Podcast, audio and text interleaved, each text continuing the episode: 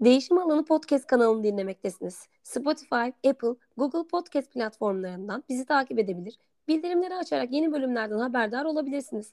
Ayrıca Instagram hesabından bölümlerle ilgili ayrıntılara erişebilirsiniz.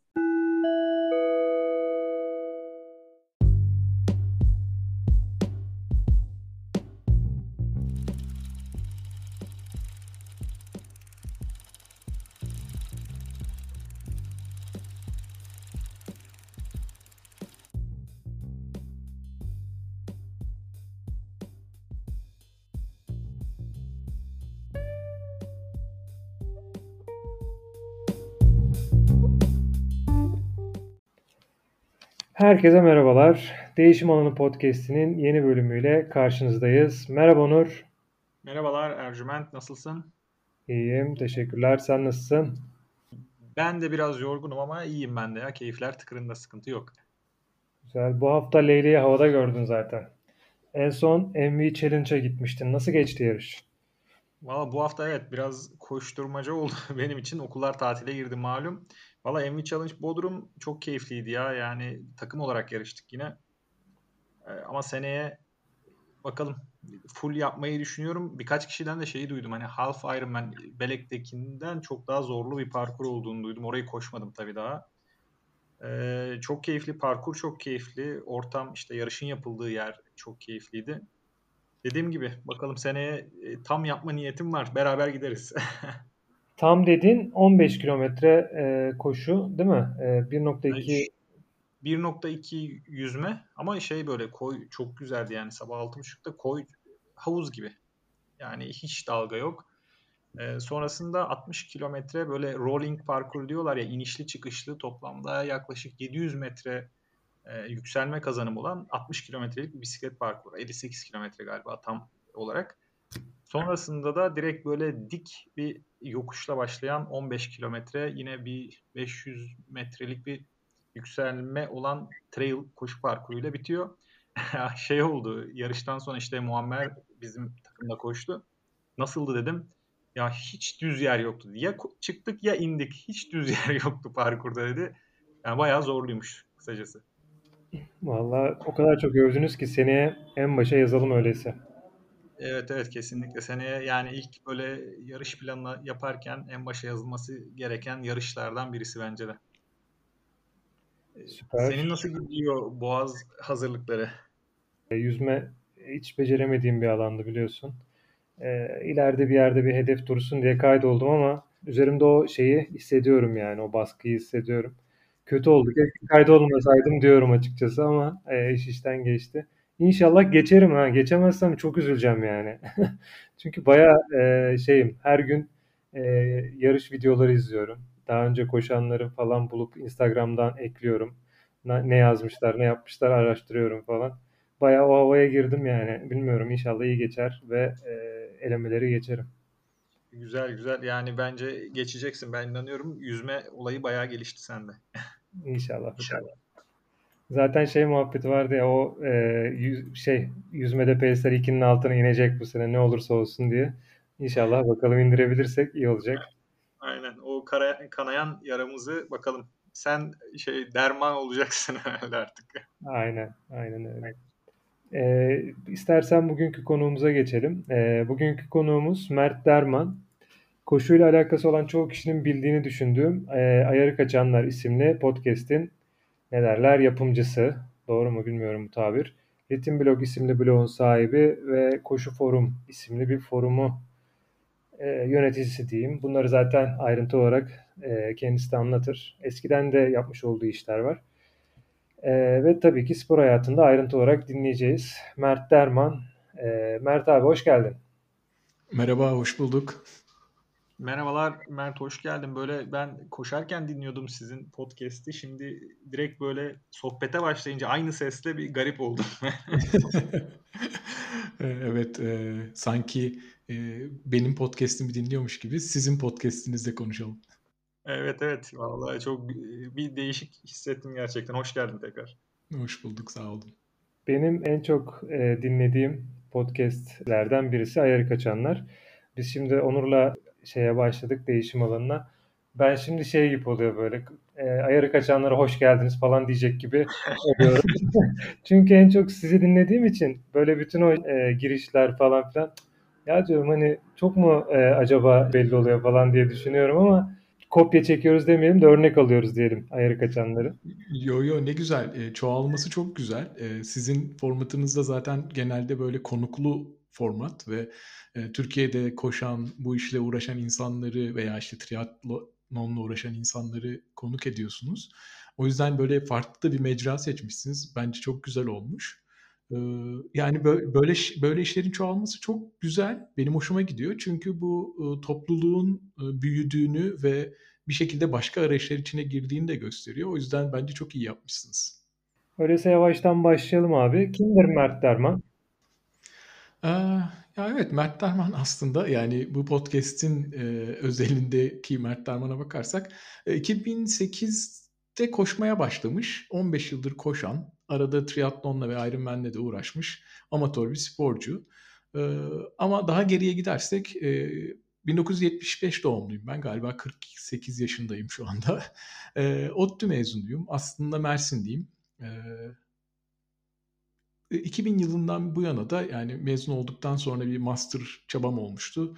E, aslında metalürji mühendisliği okudum ama e, yapmadım o işi. Tamamen bilgisayar dünyasına girdim ve 2000 yılından beri yazılım alanında çalışıyorum. E, 2008 yılında koşmaya başladım. E, bilmiyorum nasıl başladı. Aslında şöyle başladı diyebilirim. E, ufak tefek böyle orta yaşa doğru geldiğim bir dönemdi. E, biraz böyle John Smith'leri deriz ya böyle belin etrafında hafif bir kalınlaşma başlar. Çok hareketsiz bir de işim var. Yani böyle iki saat serviste gidiyorum, iki saat serviste dönüyorum. Aradaki sekiz saat oturup bilgisayarın başında çalışıyorum. Evdeyken de yatıyorum. Böyle bir hayat sürüyordum. Kötü besleniyordum. Eşim sürekli beni zorluyordu. Yani bir şekilde hareket etmen lazım falan diye. Ama ben yürümek bile istemiyorum. Bazen böyle yürüyüşe çıkıyorduk ya yeter artık dönelim deyip 500 metre sonra dönüyordum filan. e, böyle sedenter bir hayat yaşayınca şunu fark ediyorsun. Yani gerçekten çok sağlıksız bir yaşam oluyor. E, ama bir, bir şekilde ondan kurtulamamıştım İstanbul'dayken. E, şehir değişikliği yaptık ve Ankara'ya gittik. Ankara'ya gittikten sonra ofisimle evimin arası 5 dakikaya düştü. Yani 2 saat gidiş 2 saat gelişten 4 saat günde e, zaman kazandım. E, ve artık hiç kaçarı, kaçarım kalmamıştı. Eşim dedi ki artık bu kadar zamanın var mutlaka spor yapmalısın. Ben de çıkıp koşmaya başladım e, ve o günden beri de durmadım. e, ilk yarışım bir yarım maraton. Antalya'daki yarım maratonu koşmuştum 2009 senesinde Mart ayında. Sonra bir Amerika seyahati olmuştu. Orada denk geldim. Bir 5K yarışı koştum Los Angeles'ta. Sonra da e, 2009'un Ekim ayında Avrasya'da İstanbul Maratonu'nu koştum. Birçok koşucunun başladığı gibi. e, ilk yarı maratonum 1.53'tü. İlk maratonum 4.07 idi. Ondan sonra şunu fark ettim. Yani ben bu işle uğraşıyorum ve biraz da böyle meraklı bir insanım öğrenmeye çalışıyorum. Nasıl koşabilirim, daha iyi ne yapabilirim, sağlıklı nasıl kalabilirim diye. E madem bu kadar araştırıyorum, bunları yazayım dedim. Çünkü e, Türkçe kaynak çok bulamamıştım açıkçası. Dedim ki biraz da Türkçe kaynak olsun ve e, 18 Ağustos 2009'da ritim blogu oluşturdum. Aslında eskiden ritim blog değildi adı. ritim.wordpress.com'du. E, yani bir domain satın almak istememiştim o dönem. Ya, yürütür müyüm, yürütmez miyim diye bir, tam karar verememiştim ama halen devam ediyor. bir süre sonra kendi domaini de oldu. 226 tane yazı var Ritim Blog'da. bunların kimisi koşunun tekniğiyle ilgili, fizyolojisiyle ilgili, antrenman teknikleri var. Birçok yarış raporu var. bütün sonuçlarımı orada görebilir insanlar. Yaklaşık 66 ya da 68 tane yarış koşmuşum. tabii hepiniz biliyorsunuz bu bu programın konuklarından da dinledim. Böyle yarım maratonla maratonla başlıyorsunuz ama sonra bir süre sonra insan e, kendi sınırlarını merak ediyor. E, ben de merak ettim. Daha fazla ne yapabilirim? Daha hızlı bir maraton koşabilir miyim? Veya daha uzağa koşabilir miyim diye. E, o dönem tabii başladığımız dönemlerde çok fazla yarış yoktu Türkiye'de ama güzel bir dalga yakaladık. Yarışlar da artmaya başladı. İznik'te e, bir ultramaraton koştum. E, yurt dışında maratonlara gittim. Berlin, e, Amsterdam, e, Paris e, bunları gördüm. E, ve bir süre sonra ultramaraton yarışları başladı. İşte İznik'te 80 kilometre e, ile başladı bu iş. Ama o dönem bir miktar da şunu merak etmeye başladım. Peki yüzme yapabilir miyim, bisiklet yapabilir miyim veya işte triatlonla uğraşabilir miyim? Açıkçası e, yüzmeye başladığımda havuzun bir ucundan diğer ucuna kadar yüzemiyordum. E, ama tabii böyle meydan okumaları seviyorum yani bunu yapamıyorum deyip bırakmıyorum da acaba yapabilir miyim ve ne kadar iyi yapabilir miyim peşine düşüyorum. E, yüzmeyle uğraştım bir dönem. Ritim Block'ta onunla ilgili çabalarımın da notları var. Bir sprint triatlonla başladım. Ardından olimpik geldi. Sonra bir e, yarı Ironman mesafesi yaptım. E, en sonunda da e, Danimarka'da, e, Kopenhag'da bir e, uzun mesafe triatlon yarışı koştum. Ironman koştum. 11 saat 5 dakikada tamamladım. E, ama triatlon orada bitti benim için galiba. E, onu bir kenara kaldırıp e, koşuya yeniden tam zamanlı döndüm. E, Mozart yüzü koştum Salzburg'da 100 kilometre 11 saat 30 dakikada. Sonra en sevdiğim yarışlardan biri olan e, Aladağlar Sky Trail'ları koştum. E, çok seviyordum onları yapmayı ama artık yapamıyorum ne yazık ki. Türkiye dışındayım. E, evet böyle yavaş yavaş ilerledi işler. 2016'da bir 100 mil yarışı koştum. E, o 100 mil yarışında edindiğim e, dereceyle de e, Spartathlon'a kayıt hakkı kazandım.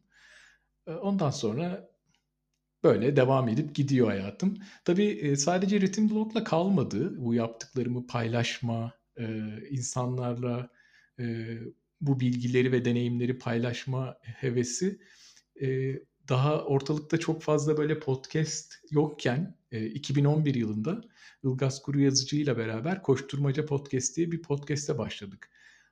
Yani podcast şunun şurasında belki 3-4 senedir insanların hayatına girdi ama biz nasıl bir cesaretle bu işe girmişiz bilmiyorum 2011 senesinde. Ilgaz'la beraber 6 yıl boyunca 60 bölüm kaydettik. Ama o tabii tamamlandı bir noktada. yine o dönem Koşu Gazetesi diye bir gazete yaratmıştık. dijital gazete. Aykut Çelikbaş, Ilgaz Kuruyazıcı, ben, Noyan, e, vardı. E, Caner bir dönem bize katıldı. Orada da çok güzel motivasyonel yazılar var. Hala da online. Onu da e, yaşatmaya devam ediyorum. 2014 senesinde Koşu Forumu kurdum. E, yeni bir forum platformunu denemek istedim. E, ve çok da güzel devam ediyor. E, 3000'den fazla kullanıcımız var şu anda. E, epey e, postlar yazılıyor, paylaşımlar yapılıyor. Ee, bir dönem 2018-2019 arası koşu postası diye de bir şey denedim. Haftalık böyle insanlara e, dayanıklı dayanıklılık sporları ile ilgili e, şey e, haftalık mail atıyordum. Şimdi böyle Substack diye bir e, altyapı oluştu. İnsanlar bunu e, para karşılığı da yapıyorlar ama ben bir sene boyunca bunu e, sürdürmüştüm. E, hala da internetten ulaşılabilir durumda galiba o eski postalar. E, son olarak da 2020'nin Eylül ayında e, Can Özbek'le beraber Ayar Kaçanlar diye bir podcast'e başladık. E, o da 59 bölüm oldu. E, çok yakında 60. bölümü yayınlanacak. E, böyle yani bir yandan koşup bir yandan e, paylaşarak e, devam ettiğim bir koşu hayatım var. E, Temmuz ayında 15. yılını e, dolduracak. E, bayağı uzun oldu ama Mert Darman böyle birisi. Vallahi çok keyifle dinledim ben ama hepsini tek tek böyle tarih tarih neredeyse derece derece hatırlıyor olman da takdire şayan. ya evet biraz böyle ufak tefek e, e, kopyalar çekiyorum. Dediğim gibi her şeyimi kayıt altında tuttuğum için e, dinleyiciler de Ritim Blog'un e, linklerinden bu anlattıklarımın hepsini tek tek görebilirler. Tüm yarışlarımın listesi, e, hepsinin e, eğer raporu varsa linkleri, e, o sitede var. İşte hakkında bölümünde detaylı bir e, hakkında yazısı yazmıştım. Bir de e, bu e, dayanıklılık sporları ve koşuyla ilgili yaptığım işleri böyle bir e, küçük bir günlük gibi bir şeyde tutuyorum ki e, istatistiklerini kaçırmayayım, kaybetmeyeyim diye. O yüzden böyle ufak e, notlarımdan kopya çektim diyebilirim. Yani şey ben hiç günlük tutabilen birisi olmadım tabii. Hep de yani bu işte yarış raporları falan ya kim okur ki bunu neden yazayım ki düşüncesindeydim ama hani bu işin içine girdikten sonra gerçekten birilerinin böyle o yarışı koşacak birilerinin böyle bir kaynak arayışı içine girdiğini fark ettim. Ee, yani gayet değerli bilgiler gerek senin sistemdeki gerek koşu forumda arkadaşlarım paylaştıkları gerek diğer branşlardaki tabii ki de. Şeyi soracağım ben e, triatlonun nesini beğenmedin? Hangi branşı beğenmedin de bıraktın? Yani koşu değildir tabii. Muhtemelen. Ee, yok aslında şey e, sevmeme değil. Ya bir aslında tabii itiraf etmem lazım. Yüzmeyi sevmiyorum. Yani ıslanmayı, e, kurumayı çok sevmiyorum. Bir de e, havuzun o kimyasalları beni e, bende sorun yaratıyor. Alerjik reaksiyon yaratıyor. Ne zaman bir yüzme antrenmanı yapsam o gün öğlene kadar böyle e, grip olmuş gibi akıntıyla yaşıyordum. E, ama yani bir şekilde e, yapmak, devam etmek isterdim. Neden bıraktım? Türkiye'de bisiklete binmek beni çok korkuttu. E, yani trafik Türkiye'de biraz sorunlu. E, başıboş köpekler çok fazla var. E, bu Ironman ne hazırlanırken e, çok uzun binişler yaptım. Böyle 180 kilometrelik falan binişler yaptım antrenmanlar. E, onları yaparken otobana falan çıkmak zorunda kaldım. E, başıma böyle biraz tehlikeli işler geldi ve biliyorsunuz yani çok insanın başına çok kötü şey, şeyler geliyor bisiklette. Ve şey dedim kendime yani tamam Ironman'i yaptın.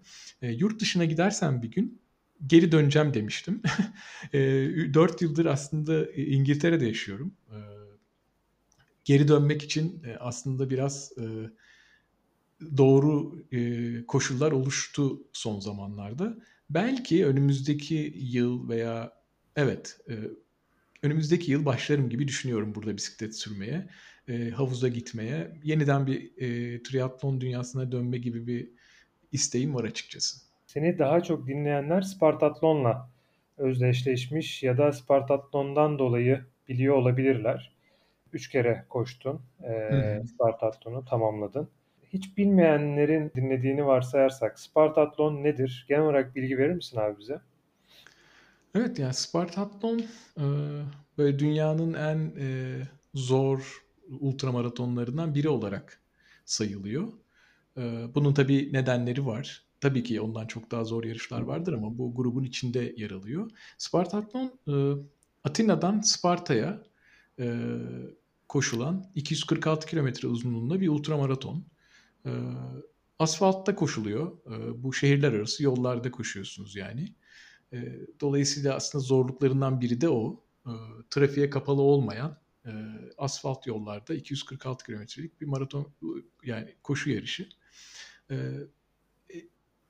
E, 1984'ten beri koşuluyor. Dolayısıyla e, çok eski, e, çok saygın bir yarış. E, maratonun hikayesi olarak bilinen hikaye aslında e, tam olarak doğru bir hikaye değil. Onun gerçek hikayesi Spartatlı'nın doğuş hikayesi aslında. Nasıl? Şöyle ki e, Persler e, Atina'yı kuşatıyorlar. E, bütün böyle donanmayla gelip e, Atina yakınlarında e, Atina e, şehrini kuşatıyorlar ve e, işgal edecekler. E, Atinalılar e, Spartalılardan destek almak istiyorlar. Çünkü iki tane şehir devlet var Perslere yenik düşmemiş. Biri Atina, biri Sparta. Diyorlar ki onlardan yardım isteyelim. E, ve ha, o zaman e, nasıl yardım isteniyor? Bir haberci koşturuyorsun. E, Fepides isimli bir haberciye diyorlar ki git onlara haber ver gelsinler bize destek olsunlar. O da koşmaya başlıyor. E, Herodot'un yazdıklarına göre sabah erkenden yola çıkıyor ve ertesi gün akşam olmadan e, Sparta'ya varıyor. E, bu da demek ki yaklaşık 36 saatte koşmuş o yolu. E, Sparta'ya gidiyor ve durumu anlatıyor. Onlar da tamam geliriz ama e, bizim geleneklerimize göre Dolunay'dan önce işte savaşılmaz ya da öyle bir şey tam hatırlamıyorum o detayı ama e, böyle doğa olayıyla bir bağlantılı bir durum var. E, birkaç gün sonra gelebiliriz ancak diyorlar. Tabii bunu duyunca e, Fepides diyor ki e, ben bunu hemen geri gidip haber vermem lazım. Birkaç saat dinlendikten sonra geri koşuyor Sparta'dan Atina'ya e, ve haber vermeye gidiyor. ama gittiğinde Atina biraz boşalmış çünkü işgali karşılamaya gitmiş ordu. Diyorlar ki işte ordu gitti şu anda maraton ovasında. O da başlıyor bu sefer Atina'dan maratona koşmaya. Gidiyor orada haberi veriyor. Bir şekilde Atinalılar orada Persleri bazı komutanların başarılı hareketleriyle, stratejileriyle karada yeniyorlar. E, ama Persler e, denizden Atina'ya git, tekrar gitmeye çalışıyorlar. Bu sefer Fepides tekrar koşuyor. Diyor ki işte Atina'ya gideyim haber vereyim biz karada e, zaferi kazandık diye. Maratondan Atina'ya koşuyor ve haberi veriyor. Verir vermez de ölüyor. O ünlü e, resmi görmüşsünüzdür böyle e, haber verip öldüğü bir resim var. E, işte aslında Olimpiyat Komitesi maraton yarışını tasarlarken bu son bölüme odaklanmışlar. Yani maraton havasından Atina'ya kadar koşup sonra da öldüğü bu efsanevi olaya odaklanmışlar. Çünkü bütün koşuya odaklansalar böyle bir olimpik e, Spartatlon, double Spartatlon gibi bir yarış olacaktı. E, işte bu e, Fepides'in yaptığı Atina'dan Sparta'ya olan koşuyu e, bir yarışa dönüştürme fikri geliyor. O da bir İngiliz askerden geliyor. O detayları e, çok fazla girmeyeyim. Spartatlo'nun e, yarış raporlarının e, girişlerinde hep anlatıyorum. E, oradan okuyabilir dinleyiciler. John Foden isimli bir e, İngiliz askerin e, ilk denemesiyle ortaya çıkıyor bu yarış. Arkadaşlarıyla beraber Atina'dan Sparta'ya koşuyorlar. Aslında denemek istiyorlar bu efsane doğru mu 36 saatte koşulur mu diye. Aslında koşulabildiğini görüyorlar. Ertesi sene de e, formal bir yarış olarak e, devreye alınıyor. O zamandan beri de koşuluyor. Yaklaşık böyle 400 kişiye kadar izin veriliyor ama çok fazla insan koşmak istiyor bu böyle bir yarışı, böyle bir saygın yarışı. Dolayısıyla bir e, kualifikasyon yarışları var. Yani belli şeyleri başarabilen insanlar bir çekilişe kayıt olma hakkı kazanıyorlar.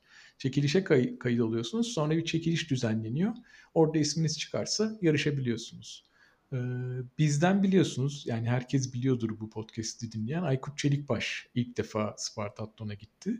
Hatta ilk 3 sene e, tek başına gitti Spartatlon'a. E, onun da şöyle bir kuralı var. Eğer e, kualifike ol, kualifikasyon yarışlarını başarıyla tamamlamışsan ve bir ülkeden tek insan başvuruyorsa onu otomatikman kabul ediyorlar.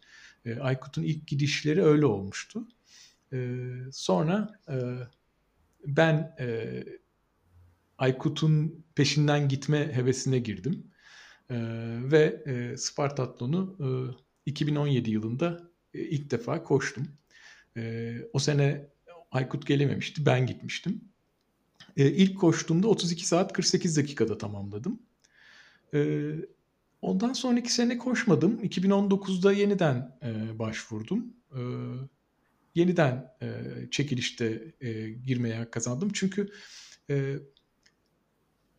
Galiba e, şans biraz daha fazlaydı o zamanlar. Artık çok fazla insan başvurmaya başladı. Biraz şanslar azaldı.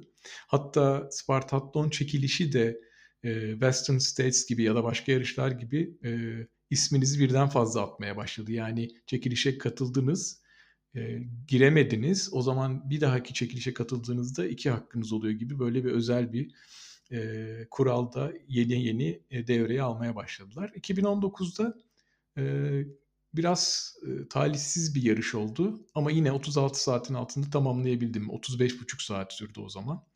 Baya böyle katofflar zorlamıştı o sene. Geçtiğimiz sene 2022'de yine çekilişte ismim çıktı. Şanslıydım. Bu sefer de 34 saat 47 dakikada tamamladım. Ama bu sene de aslında istediğim yarışı koşamadım. Çünkü inanılmaz sıcaktı. Ee, yani ben hiç böyle 3 sene gittim. Bu seneki kadar sıcak olduğunu hatırlamıyorum. Ee, ilk koştuğumda çok şanslıydım. Böyle hava kapalıydı ve çok da sıcak değildi. Rahatlıkla koşmuştum ama bu sene e, aşırı sıcaktan çok etkilendim. Ee, böyle yani Spartatlon e, ilk başta Aykut Çelik başla başladı biliyorsunuz. Ondan sonra işte ben geldim. E, üçüncü olarak Aykut'un kardeşi Aytu koştu. Sonra Hilmi, e, ardından e, Budak ve Vesile geldiler. E, giderek artıyor Spartat'tan koşan e, Türkiye'den koşucu. E, biraz da tabii şeyle ilgili. E, Spartatlon'da koşabilmek için e, en az bir 120 kilometrelik yarış koşmanız gerekiyor. E, 12 saatin altında koşmanız gerekiyor bunu. E, ya da bir 100 mil yarışını 21 saatin altında koşmak gerekiyor. Kadınlar için 22. E, veya 180 kilometreyi geçmeniz gerekiyor bir 24 saat yarışında. Yine kadınlar için 170. E, giderek artıyor 200, 220, 250 kilometrelik yarışlar var ama yani minimum bir 120 kilometre veya 100 mil koşmuş olmak gerekiyor. E, haliyle e, bu bu tip yarışlar Türkiye'de az olduğu için e, o zamanlar bizim e, yurt dışında bir şeyler yapmamız gerekiyordu. E, ben de işte İsveç'te bir 100 mil yarışı koşmuştum. E, sonraki yarışlarım 24 saat yarışlarıyla oldu. E, evet yani bunları yapan insan sayısı giderek artıyor Türkiye'de. Galiba katılım da giderek artacak. İlk defa ben ne derler resmi olarak Efes Ultra'da e, geçtiğimiz ay bir 60 kilometre koştum. İlk ultra koşumdu. Gerçekten yani ultra dünyası bir keyif daha keyifli geldi bana sanki. Hani böyle yol koşuları ne bileyim 10 kilo hele kısa mesafeler yani 10 kilometre 5 kilometreler zaten böyle keyifsiz o böyle yüreğin ağzında atıyor hissi işte nabızların 170-180'lere çıkma hissi yani çok keyifsiz geldi bana ee, uzun mesafelerden sonra sonra işte yol yarışları yani maraton diyeyim daha doğrusu maraton mesafesi de yine aynı şekilde çünkü yani belli bir derece koyuyorsun kendine ister istemez. E, sürekli ona zorluyorsun ama trail'da ultra mesafelerde böyle bir şey yok. Hani daha keyif almaya odak daha hani keyif alma odaklı geliyor bana. Bilmiyorum sen ne düşünüyorsun? ya evet aslında şey e, ya hepsinin kendi içinde belli zorlukları, belli sıkıntıları var. Yani her yer, her mesafedeki yarışı e, kendi performansının sınırlarını zorlayarak koşabilirsin ve hepsi böyle çok keyifsiz olabilir. Yani çok güzel bir parkurda bir patika koşusu koşarsın ama eğer e, dediğin gibi kendine böyle çok yüksek bir hedef koymuşsan e, etrafı görecek zamanın bile olmaz. Yani e, gö- gözün kararmış bir şekilde e, o yokuşlarda kendini e, hırpalıyorken bulursun. E, ama işte e, ultraya geçen bizim gibi amatörler biraz daha böyle bitirme odaklı veya işte çok e, saldırgan olmayan hedefler belirlediği için biraz da böyle patikada koşuyorsan hani yokuşlarda yürü, yürüyeceksin, e, biraz böyle nefesleneceksin, sonra tekrar koşacaksın, hafif hafif koşacaksın ki o mesafeleri tamamlayacak güç e, kalsın içinde. E, evet o yüzden bir biraz daha keyifli oluyor tabii. Özellikle patikalarda koşulan ultralar. E, yolda koşulan ultralar var onlar biraz daha keyifsiz gibi düşünülebilir ama yine böyle ben şöyle düşünüyorum. açıkçası ben hiç sıkılmıyorum. Yani hiçbir yol türünde hatta pistte de 24 saat yarışı koştum. 400 metrelik pistte. veya işte Spartatlon gibi otoyolda koşulan yarışlar da koştum. Çok sıkılmıyorum çünkü ben kendi kendime kalıp kendi düşüncelerimle, kendimle baş başa kalmaktan keyif alıyorum. Dolayısıyla evet tabii etraf güzel olursa çok daha güzel oluyor ama olmazsa da bu sefer kendi içime dönüp kendimle birlikte zaman geçiriyorum. Zaten ilk başta koşuyu seçmemdeki nedenlerden biri de buydu aslında. Hiç kimseye veya hiçbir şeye ihtiyaç duymadan yapılabilecek bir spor gibi gelmişti. Yani bir koşu ayakkabısı giyip çıkıp her yerde koşabilirsin tek başına. Yani tenis gibi bir rakibe ihtiyacın veya bir korta ihtiyacın yok. Ya da işte basketbol gibi bir şey yapacaksın, bir takıma ihtiyacın yok. Ee, koşu biraz böyle kendinle yalnız kalabileceğin bir yer ya. E, yani günümüz dünyasında çok mümkün olmayan bir şey bu. Yani telefonlar, iletişim araçları, sosyal medya, zaten işlerimiz, koşuşturmaca böyle kendi kendine kalabileceğin çok zaman yok. Ee, onu böyle koşarken e, yaşamak hoşuma gidiyor. Dolayısıyla senin soruna gelirsek evet uzun mesafe koşmak ya böyle güzel parkurlarda sakin sakin keyifli koşmayı beraberinde getiriyor ya da işte gece koşuyorsan diyelim zifiri karanlıkta kendi içine dönüp e, kendinle e, muhasebe yaptığın e, hayatın anlamını kendi kendine aradığın bir sürece dönüşüyor. O yüzden evet bence de çok keyifli uzun mesafe. Peki yani 30 saatlik işte koşular veya yarışlar işte 24 saat yarışları koşuyorsun. Bunun antrenmanı nasıl oluyor? Yani haftalık mesela kaç saat antrenman yapıyorsun? Ortalama tabii bu değerler hep.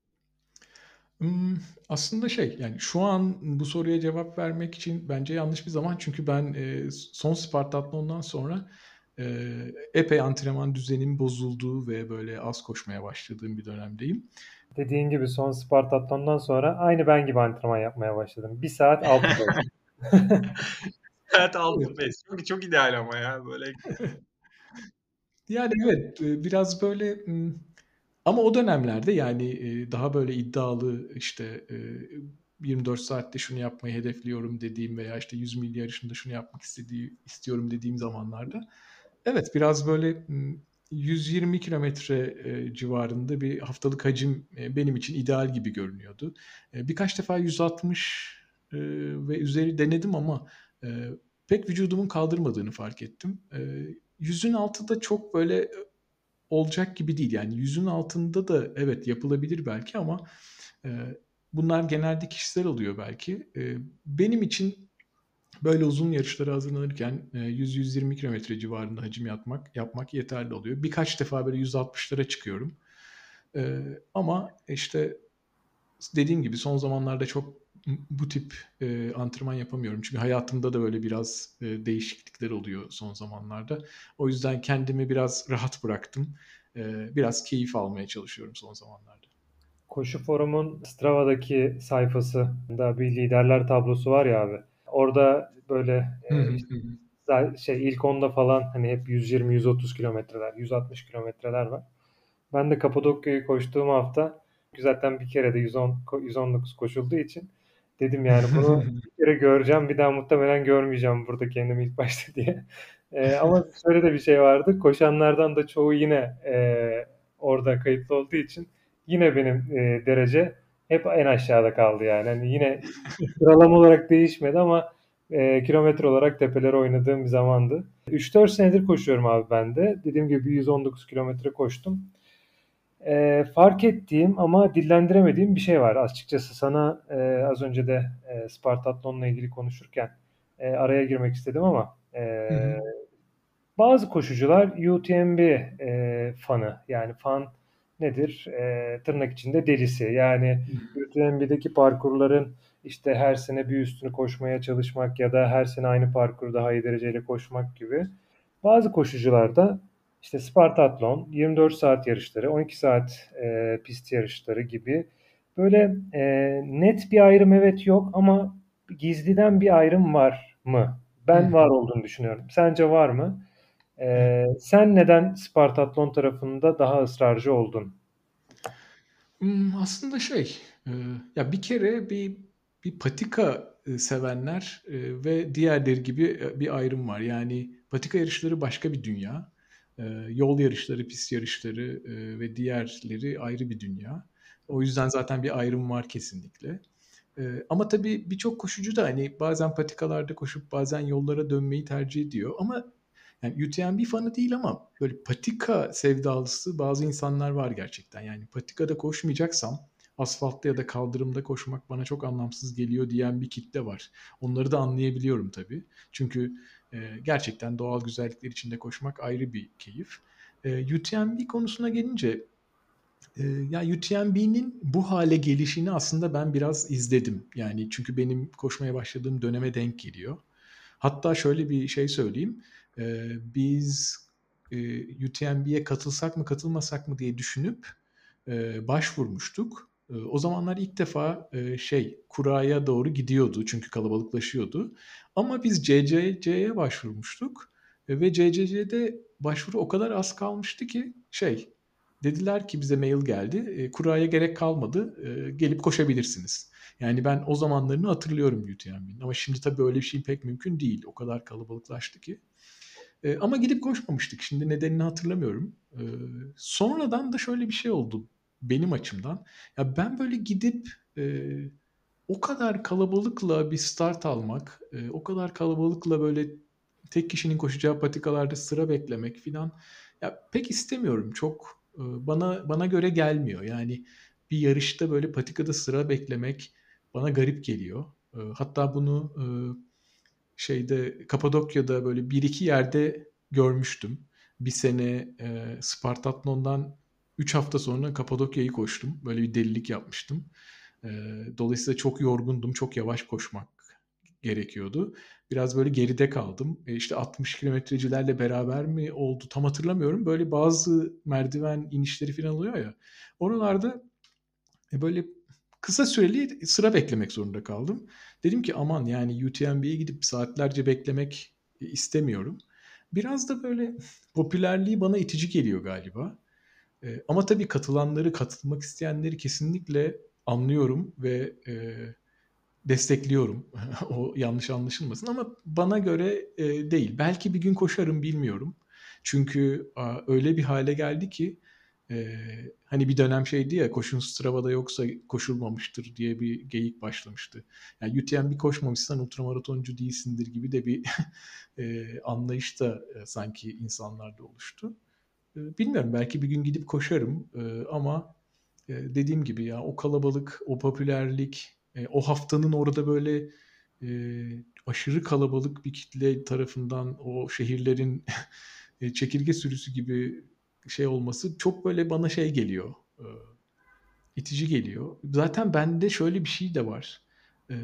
Benim için gidip böyle saatlerce yarış koşmaktan daha zor olan şey o yarış için böyle vize almak, uçak bileti bulmak, otel ayarlamak, işte o yolculuğu yapmak, tekrar toplanıp geri gelmek bunlar bana acayip zor geliyor. Yani e, hemen evin yanında böyle bir yarış başlasa ve işte e, bin mil yarışı olsa belki zorlanmayacağım kadar zorlanıyorum. E, o yüzden bir de hani e, UTMB gibi işte kurada çıkmayı bekleyip sonra otel ayarlamaya çalışmak falan bana gerçekten çok şey geliyor, zor geliyor. Zaten e, son birkaç senedir de e, işte İngiltere'deki yarışlara katılmaya çalışıyorum. Çok böyle hem yolculuk yapmamak için hem de vize peşinde koşmamak için. E, biraz e, yarış koşma şeyi de azaldı galiba bende. E, UTMB'den uzaklaşıyorum ama e, eskiden böyle e, her sene 7-8 tane yarış koşuyormuşum. Şimdi bakıyorum son birkaç senedir bir iki tane yarış koşmuşum. E, çünkü biraz şey oldu galiba.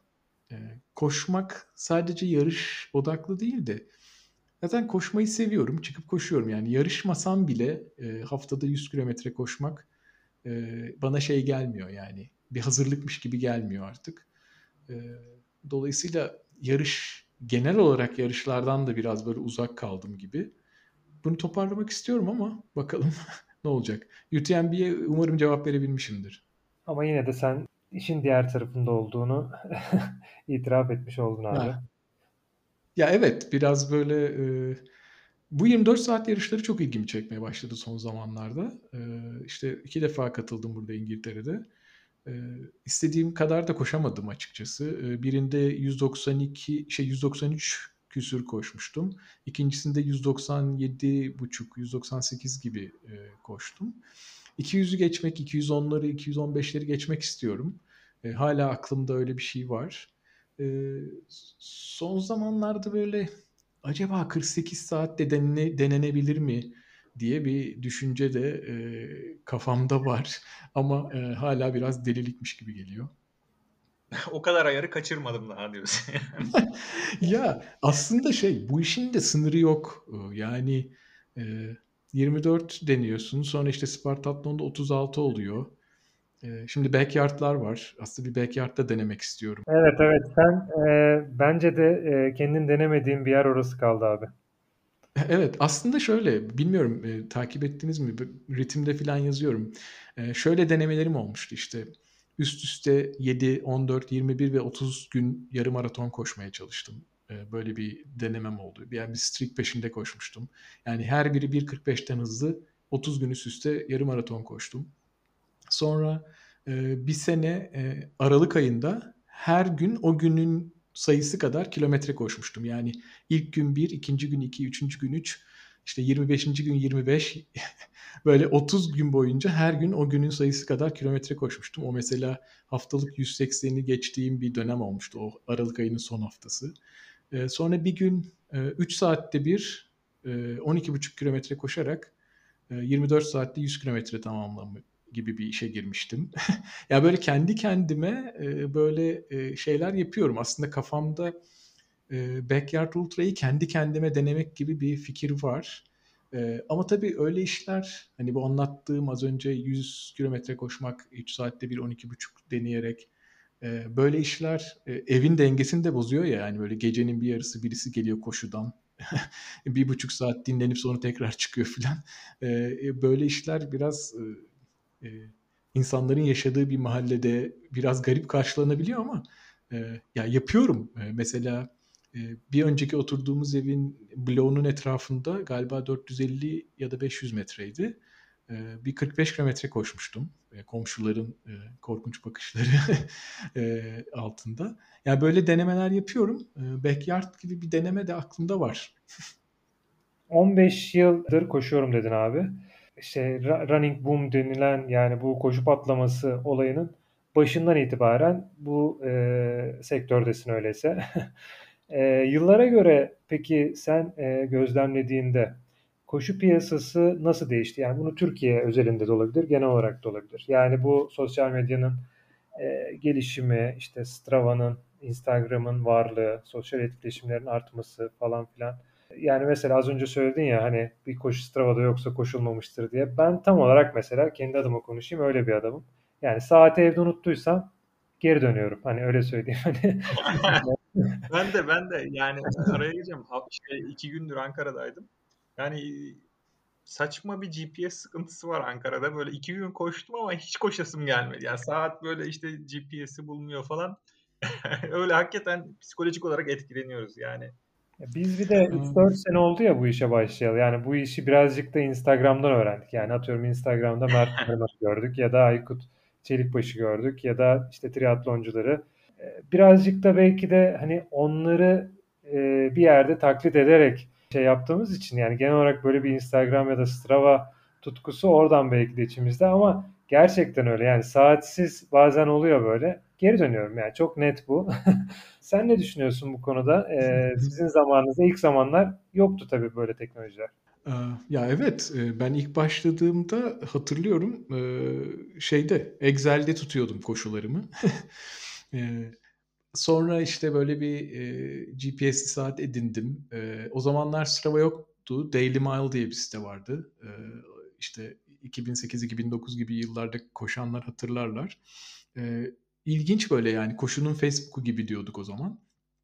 E, çok daha sosyaldi e, ama e, o kadar e, kullanıcı altyapısına rağmen e, Daily Mile'ı yaşatmayı beceremedi. E, iki tane çocuk yapıyordu siteyi. E, oldukça da iyi gidiyorlardı. Hatta ben de çok seviyordum böyle eklent, e, Chrome eklentisi falan yazmıştım ona. E, işte daha böyle güzel gösteren e, koşuları veya haftalık e, toplamları. E, ya o zaman biraz böyle şeydi. E, yeni yeni oluşuyordu koşucu kitlesi Türkiye'de. Ya aslında geçmişten beri gelen böyle bir hani masterler dediğimiz bir abilerimiz o zaman da abilerimizdi hala abilerimiz var. Onlar hep varmış. Biz bilmiyormuşuz. Onlar kendi aralarında bu işi yapıyorlarmış ama çok küçük bir kitleymiş. Sonra işte bu beyaz yakalılara ardından da mavi yakalılara sıçrayan böyle e, belki de işte refah düzeyimizin artmasıyla e, yani işte bazı ihtiyaçlarımızı karşıladıktan sonra böyle biraz kendimizi gerçekleştirme tarafına doğru gidiyoruz ya. Öyle olunca çok fazla insan e, koşmaya başladı. İlk böyle 2008-2009 gibi neredeyse parmak yani bir elin parmakları kadar olduğu için birbirimizi çok iyi tanıyorduk. Yani herkes birbirini bulup Daily Mail üzerinden tanışıyordu ve e, bir arkadaşlık e, grubu oluşmuştu. Sonra işte bir anda bir patladı. Yani Türkiye'deki patlaması da böyle 2010-2011 gibidir belki bu işin. Nasıl görüyorum bunu? Yani ya bir anlamda tabii güzel. Yani ne kadar çok insan koşarsa, bu keyfi ne kadar çok insan alırsa e, ve ne kadar çok insan paylaşırsa o kadar güzel oluyor. E, ama tabii e, yani istatistik böyle bir şeydir. E, bir sayı artarsa onun içindeki e, belli özellikler de artar. Yani e, ne kadar iyi koşucu artarsa içinde böyle çürük e, yumurta diyeceğimiz e, şeyler de artıyor. İşte böyle hile yapanlar e, veya işte garip davrananlar diyelim insanlar da artıyor. Veya işte bunu böyle bir bir gösterişe dönüştürmek gibi diyebiliriz. Aslında çok anlamlı değil. Mesela benim bir maratonu 3 saatte koşmam, başka birinin 4 saatte koşması birbirimizin birbirine karşı böyle bir e, üstünlük veya daha alçak durumda olmak gibi bir şey yaratmadığını aslında görmek lazım. Bu tamamen genetik bir şey olduğu için. Yani nasıl e, sarışın olmadığın için üzülmüyorsan veya kıvırcık saçlı olmadığın için üzülmüyorsan hızlı koşamadığın için de üzülmeyeceksin veya uzağa koşamadığın için. Dolayısıyla yani şuna gelmeye çalışıyorum. İnsanların böyle birbiriyle yarışması, birbirini geçmeye çalışması yani bir, bir noktaya kadar güzel. Ama bunu böyle bir kürsü sevdası, işte bunu böyle kavga tartışma konusu gibi şeylere götürme gibi durumların arttığını görüyorum. O hoşuma gitmiyor ama ne yazık ki işte bu büyük sayılar böyle işte ne kadar artarsa o kadar oluyor. Ama dediğim gibi hoşuma gidiyor. Şu Strava tarafına gelecek olursak ben kendimde böyle bir dönüşüm yaşadığım zamanı hatırlıyorum. Yani bir dönem böyle 3 saatin altında maraton koşmak için çok çabaladığım bir dönem. Bu işlere çok takılmıştım. Böyle işte GPS kaydı, işte 400 metreyi şu kadar da geçtim, 800 metre koşularım şöyle oldu, intervaller. Artık böyle başka bir şey düşünmez hale gelmiştim. böyle insanlarla konuşurken, işte çalışırken, evde e, kitap okurken hep aklıma şeyler geliyordu böyle.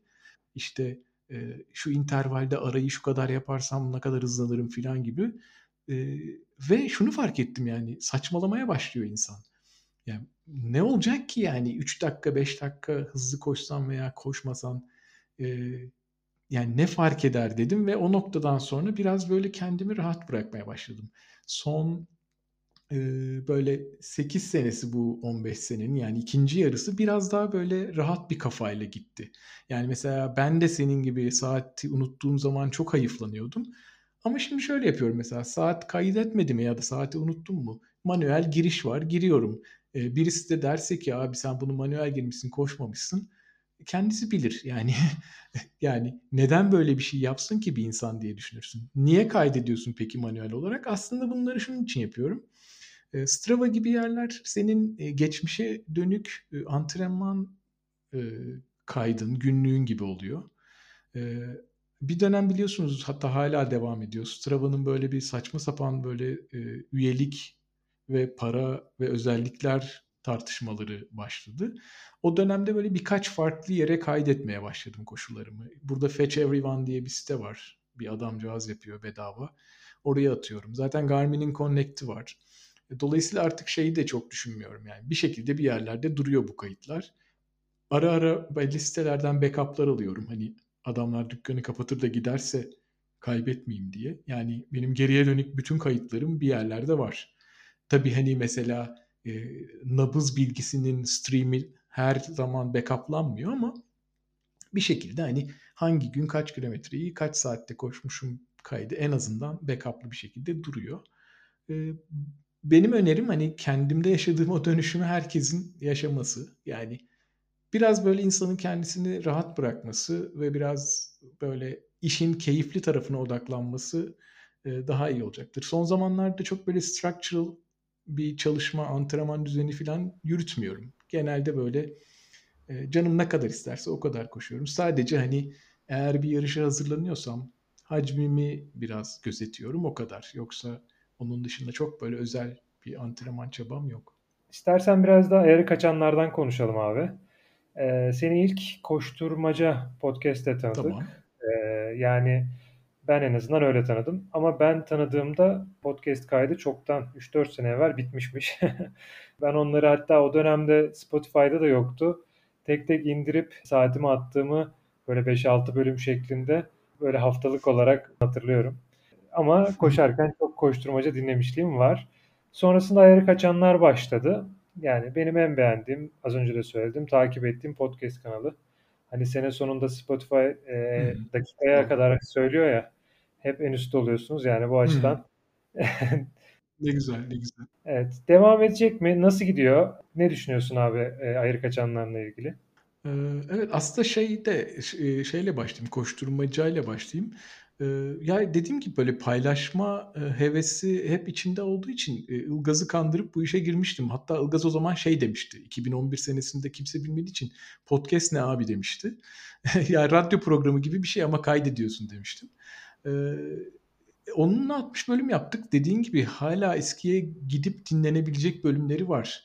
Ee, yani e, çok böyle genel geçer. Ee, Runners High mıydı bölümün ismi? Evet evet evet. Runners High diye bir bölüm vardı. Evet, Evet. O bölüm çok güzeldi. Yani dinlemeyenler için ben tavsiye edebilirim. Evet. Yani evet bazıları zamansız bölümler. Ee, ama tabii Ilgaz koşmayı bıraktı. Ee, Ilgaz koşmayı bırakınca dedim ki artık koşma, koşmadığına göre bunu yapamayız. Ee, bir süre ara verdik böyle bir şeye. Ee, sonra Can'la tanışmıştık zaten o dönemde. Ben triatlonla uğraşmaya başladığımda.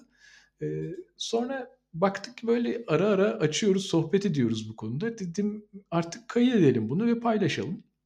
Zaten içimde e, o koşturmacıdan o heves kalmıştı ve e, son dönemde de podcast çok büyük bir patlama yaptı. Özellikle pandemi sonrasında. Dedim ki madem böyle bir dönem geldi insanlar çok dinliyor. Tekrar dönüp bu işi yapalım. Canlı'la konuştum. Olur dedi. E, o zaman da e, biz böyle koşuya çıkarken eşim soruyordu kaç kilometre koşacaksın diye. Ya bilmem 20, 25, 30 gibi böyle acayip rakamlar söylüyordum. Yani hiç plansız böyle uzun koşulara çıkarken e, aklıma geldi. Dedim ki ya iyice ayarı kaçırdık artık yani. E, ne koşsam az geliyor dedim. Oradan e, ismi geldi aslında podcast'in. Gerçekten de ayarı kaçırıyoruz yani aslında. E, ve şunu fark ettim. Aslında böyle kendi sınırlarımızı arıyoruz ve performansımızın sınırlarını zorluyoruz ya. Aslında bu böyle küçük küçük ayarı kaçıklıklar yani. E, yani 42 koştum hadi 60 koşabilir miyim demek bir ayarı kaçırmadır aslında. Ama bunun hani çok abartılmadığı sürece bir gelişime yol açan bir şey olduğu için pozitif tarafını e, ele alıp bu ismi vermiştik. Ve şey yapıyoruz yani e, bizim gibi koşmayan insanların veya bizim gibi uzun mesafeli e, dayanıklılık sporları uğraşmayan insanların gözünde ayarı kaçıklık gibi görünecek şeylere odaklanıyoruz. Ama bir yandan da işte şeyi güzel dağıtmaya çalışıyoruz Can'la.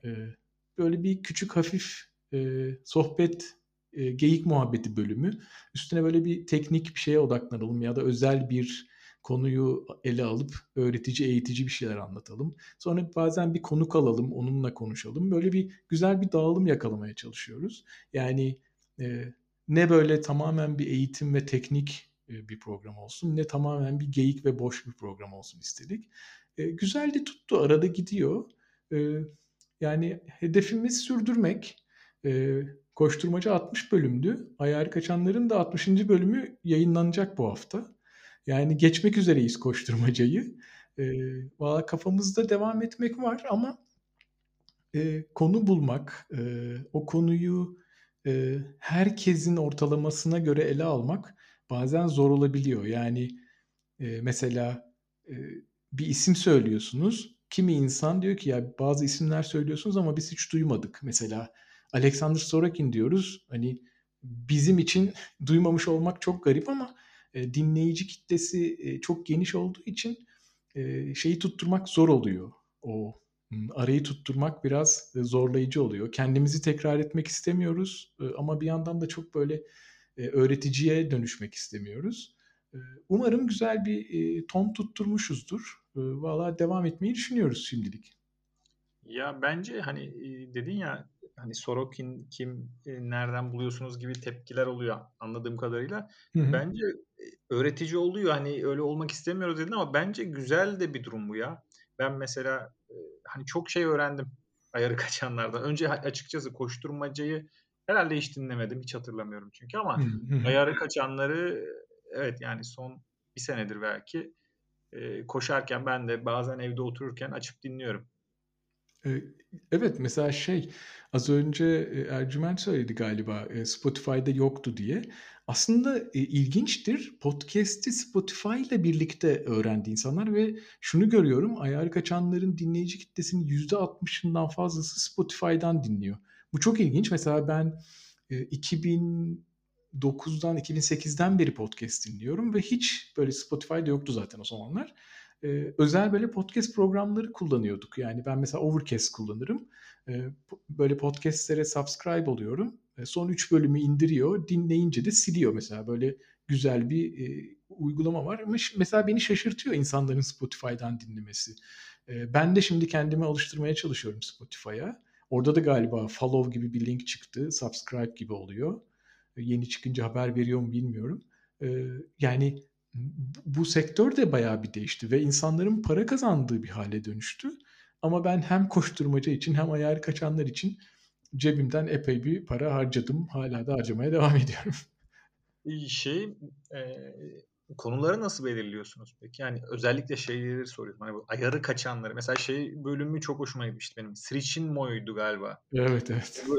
yani o bölüm böyle hani birkaç kere dinlemişliğim bile var herhalde.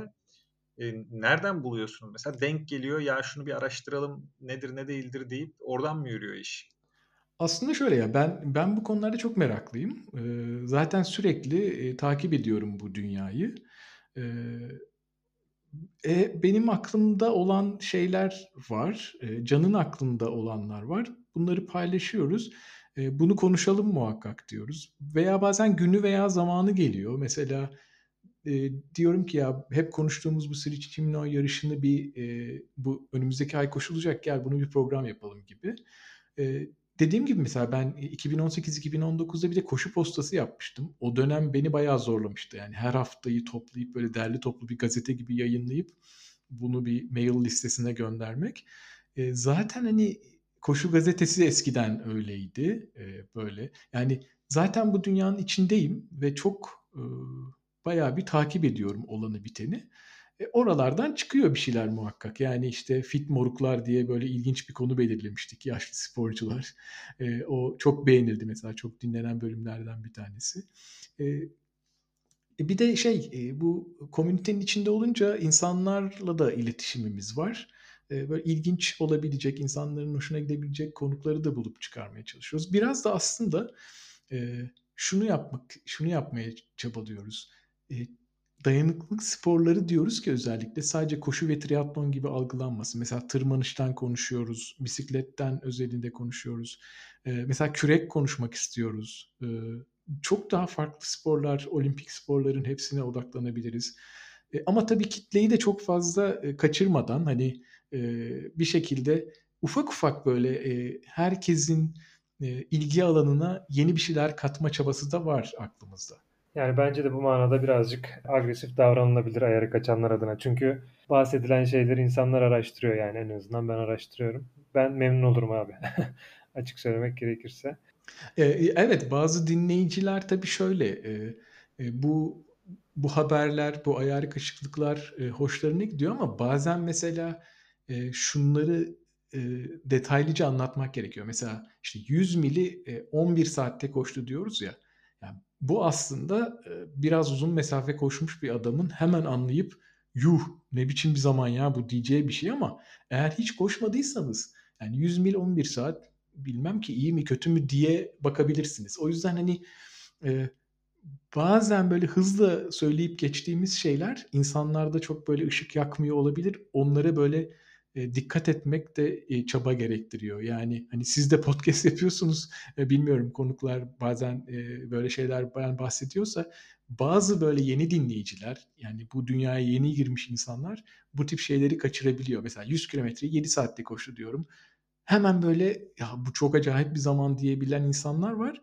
Kimisi de hiç hayatında böyle bir şey duymadığı için yani 100 kilometrenin koşulabileceğini bile düşünmediği için bir miktar oraları böyle gıdıklamak, detaylarına girmek gerekebiliyor. Onun, onun için anlattım aslında. İşte uzun koşuyorum, koşmaya çalışıyorum dediğimde hemen şey diyorlar. Televizyonda ATV'de bir yarışma programı var ya Kenan İmirzalıoğlu'nun sunduğu. Oraya bir koşucu çıkmıştı. Hemen onun videosunu söylüyorlar. diyorlar onu izledin mi? Sen de o gibi misin falan böyle. Ya da şey. Mi? Uçaktan çıktım Salihli'ye kadar koştum falan. Evet evet. Yani onu söylüyorlar. Bir de kaç, kaçıncı oldun son koşuda? Yani bu sorular artık hepimizin e, duymaktan yorulduğu sorular diyebiliriz herhalde. Ya evet aslında şey e, ne yazık ki son zamanların e, şeyi böyle ya mesela yani YouTube'da çok kaliteli süper bir içerikle bir video hazırlasan çok ilgi çekemeyebiliyorsun. Ama mesela işte burnundan süt çekip gözünden fışkırtıyorsan milyonlarca insan izleyebiliyor. Dolayısıyla hani o Kenan İmirzalıoğlu'nun programına çıkan e, kişinin anlattığı komik ve çarpıcı hikayeler çok ilgi çekiyor. Ama e, bir yandan işte e, işte bizim gibi böyle gidip Spartatlon gibi bir yarışta işte bu, bu, buradan Türkiye'den katılan insan sayısını arttırmaya çabalayan işte 24 saat yarışlarında bir şeyler yapıp sonra onu böyle güzel güzel raporlarla yazıp anlatmaya çalışan veya işte böyle podcastler yapıp e, kaliteli içerikle insanlara dinleyecek bir şeyler üretmeye çalışan çok fazla böyle şey yayılmıyor. Yani bu, bunu bunu böyle sineye çekip de bunu sürdürebilirsen sürdürebiliyorsun. İşte on, ben 2009'dan beri bunu yapıyorum. Ee, şöyle oluyor. Belki binler, on binler, yüz binler değil ama bazen birisi açıp bir şey yazıyor Instagram'dan. Ya sizin sayenizde zayıfladım ve işte maraton bitirdim. İşte sizin yazılarınızı okudum filan diyorlar. Çünkü ben de şöyle bir insanım yani ben de normal bir insanım.